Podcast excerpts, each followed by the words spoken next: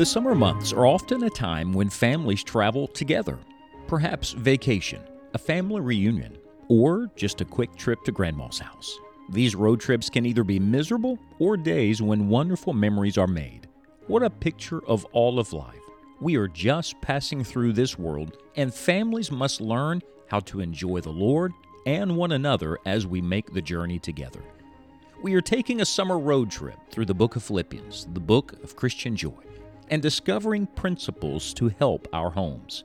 Let's join Scott Pauley now for today's study. Growing up, one of my favorite things was the annual summer family vacation. I absolutely looked forward every year to those few days when our family would pack our bags, load up in the car, and head off on some adventure uh, to some place. I've been reflecting on that a little bit recently because isn't it funny that sometimes our fondest memories are not of the, the great things we did or the beautiful places that we went, uh, but the funny things that happen along the way, sometimes even the difficulties uh, that now, many years later, you look back and you chuckle and you think about what you learned through it and how the family got through it. You see, family road trips are either miserable or they are wonderful, and much of it has to do with our attitude towards it. Uh, this summer, uh, we're going to do something very special. This summer, we're not taking a geographical trip, we're taking a spiritual trip. We're going to walk through the book of Philippians. I'm thrilled to study this book of the Bible with you again. Uh, most of you who've been with us in our study for a long time will know that very often I reference this book of the Bible as my favorite book. It's a book of Christian joy, of course. And when we began enjoying the journey, it was the first book study we did. We walked through the book of Philippians, and you can go back and listen uh, to that Enjoying the Journey series in the archives. Uh, this study will be just a little different. We're walking through the same scripture, but this time with application to families, with a goal and a prayer that God will help every one of us learn how to enjoy the journey together. You see, nobody makes the trip by themselves. I know the Lord has allowed you providentially to make this journey through life with certain individuals, and we must learn to enjoy the Lord and to enjoy one another. Now, though we're going to be studying through Philippians, we must begin in Philippi. So go with me today to Acts chapter number 16. Uh, let's begin with a little background. Uh, the context for the text, the setting for the story, is found, ironically, on one of Paul's journeys. Here we are, journeying with the Apostle Paul and his missionary team in Acts chapter number 16. And the Bible says in Acts 16 and verse number 10, uh, after we, he had seen the vision, immediately we endeavored to go into Macedonia. Well, what vision is he talking about? If you back up to verse number 9, the Bible says, A vision appeared to Paul in the night. There stood a man of Macedonia and prayed him, saying, Come over into Macedonia and help us. So this journey is being providentially directed. Keep that in mind.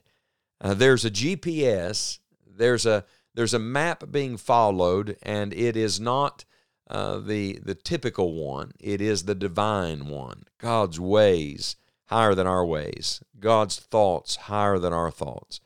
So he sees the vision, and immediately, the Bible says, they endeavored to go into Macedonia, assuredly gathering that the Lord had called us for to preach the gospel unto them. Therefore, loosing from Troas, we came with a straight course to Samothracia, and the next day to Neapolis, and from thence to Philippi which is the chief city of that part of Macedonia and a colony, and we were in that city abiding certain days. And on the Sabbath we went out of the city by a riverside where prayer was wont to be made, and we sat down and spake unto the women which resorted thither.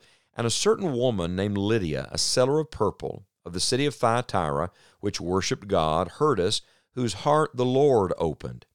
She attended unto the things which were spoken of Paul, and when she was baptized, and her household, she besought us, saying, If ye have judged me to be faithful to the Lord, come into my house and abide there. And she constrained us. So here we have the Apostle Paul on a journey uh, to a city named Philippi.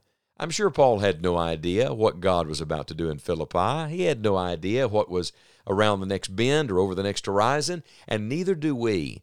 Oh, but what help and what hope is found in this beautiful story because you get a picture of the Lord divinely directing Paul on this journey.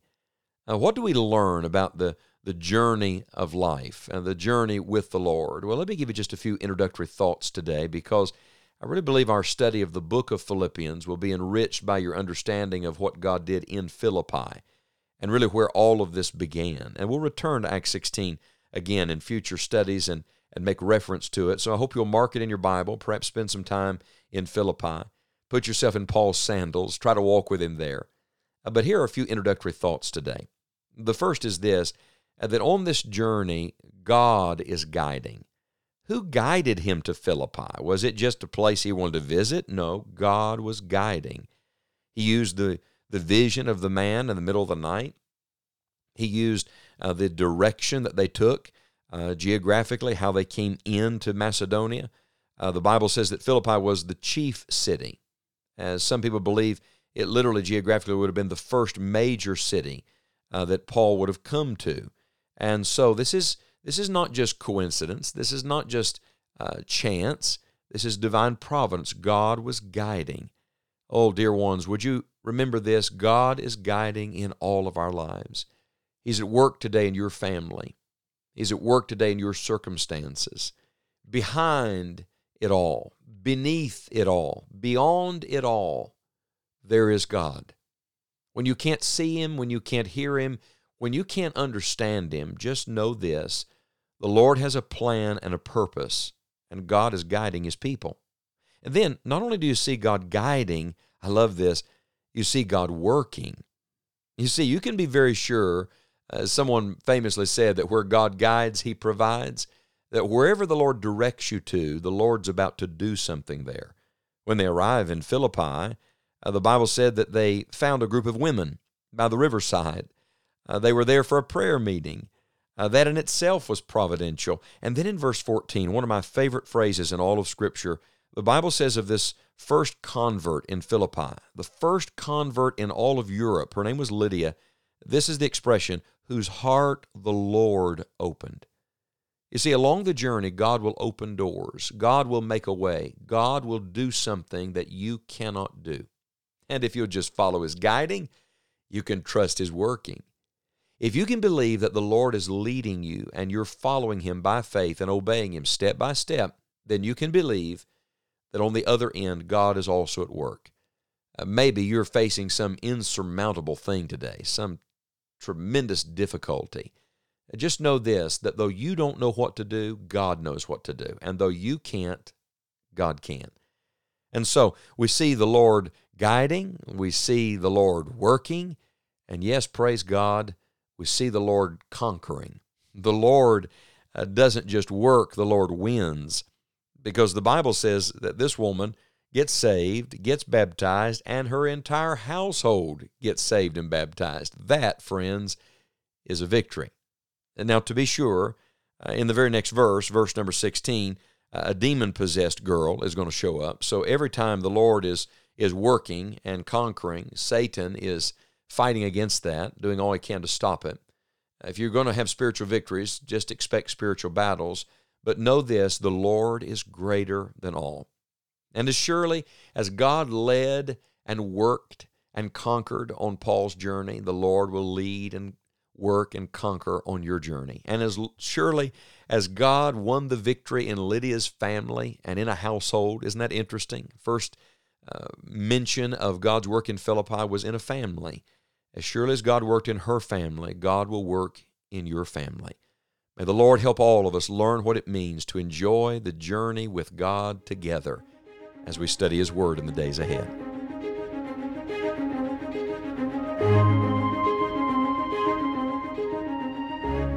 What can you take away from this study of God's Word? Where do you need to apply truth to your own life and family? God's Word is the guidebook for this journey of life, and we sincerely pray that you will follow it. Visit us at enjoyingthejourney.org for additional resources for your home and Christian life. Plan to join us again on our next study and encourage all of your family to make the summer road trip with us. May God bless you and those you love today.